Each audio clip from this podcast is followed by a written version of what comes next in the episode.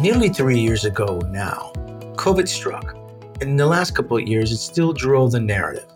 COVID has forced many issues to surface that we have not taken seriously enough before. Welcome to Modern Practice. I'm your host, Dr. Tom Villanueva, Senior Principal for Operations and Quality at Vizient. And on this episode, I'll go over these issues in detail. Kind of think of it as lessons learned for all of us. So, things I talk about specifically during this episode is that as masks are useful, we'll talk about how vaccines are still a powerful tool, in addition to the concerns I have specifically when it comes to booster fatigue. And then we'll even discuss how not everyone is treated equally, especially during the pandemic. And then I'd like to take a real deep dive of how mental health is a serious condition going on in our country right now. So let's first talk about masks. Well, I'll be honest with you.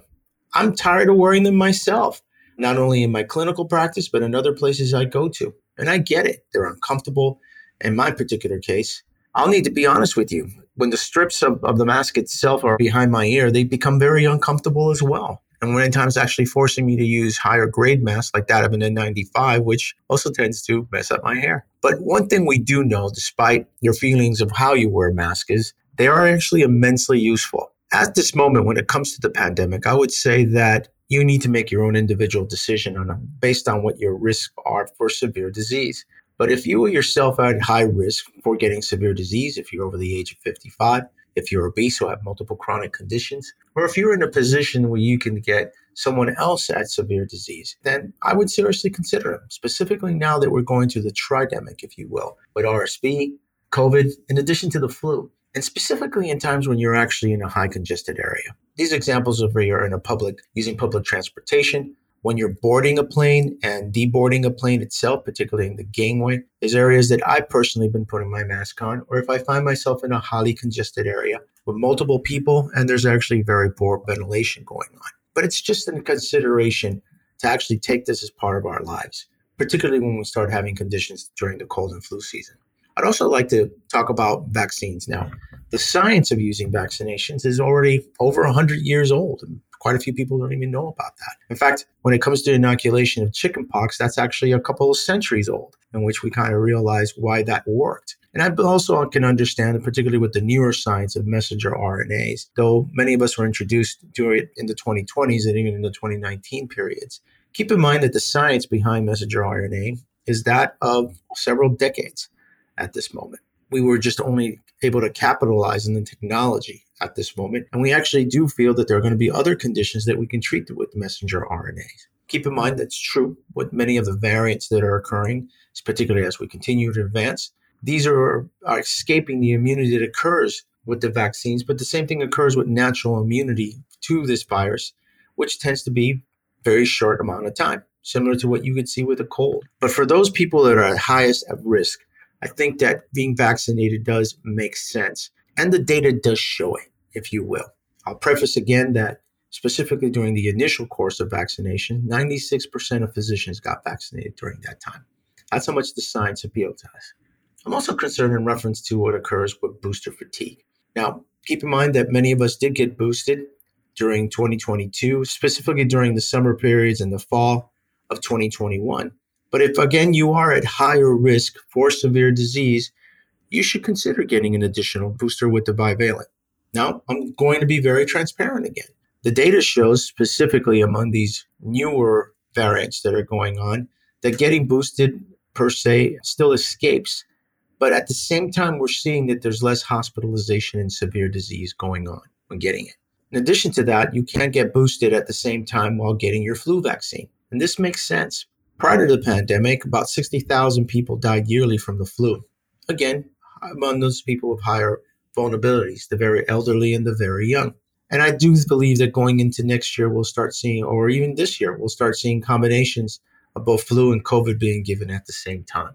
But I can understand people are already scared. They're many times even frustrated or just quite frankly had enough. But these, I believe, will be part of our lives of getting vaccinated. In addition to we already have vaccinations that'll help you prevent certain types of cancer, this will continue to advance, I believe, going into the future. So the best I can give you, and at least the very best advice I can give you when you're considering getting boosted or about what type of vaccine to get, is to just see what those risk factors are in your particular condition. Truth is, preventative care is the best thing you could do. One thing I keep on elaborating among my patients and even friends and family is to be kind to yourself. And part of that is eating healthy, exercising on a regular basis. Many of us have actually become more sedentary. We have virtual jobs that keep us in our desk, with studies actually showing that even though you may have had vigorous exercise for half an hour, if you remain in your desk for greater than 11 hours, you've actually negated the effects of the exercise itself. One thing I also like to tell my patients is that everything that lives moves, from a single cell protozoa to plants that are constantly moving towards the sun. Movement is key to life itself. So try to find a means to what form of exercise you enjoy, whether it be resistance training with weights and bands or cardiovascular, which is simply starting out with a nice walk, 20 minutes, three times a week. Weekends count, by the way, in which time it's important to have some type of exercise. This helps us with our mental and our emotional conditions, which I'll speak to in about a minute.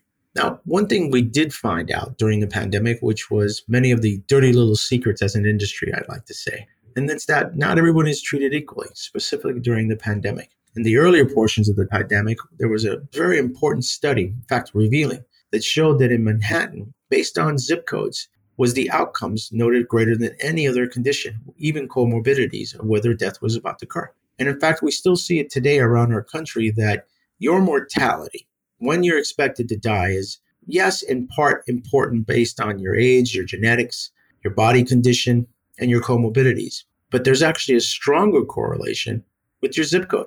So, access to care in these areas of need, getting to the people of the highest vulnerability, those people that don't have access, that because of their jobs, they can't take time off during regular, what we call traditional office hours, if you will. And then they are actually forced to use higher levels or more costly care levels that are not meant for that condition per se to prevent or to treat chronic disease, which is our emergency rooms.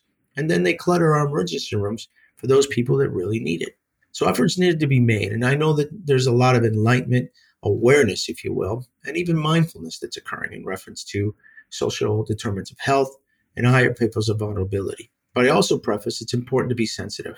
One thing that I've always learned through medical school is that I treat my patients equally, but the concept of equity wasn't there. And truth is, I may be treating my patients equally, but not each one of these patients needs to be treated equally. They need the amount of time and resources based on their needs itself. And that's not equality, that's equity.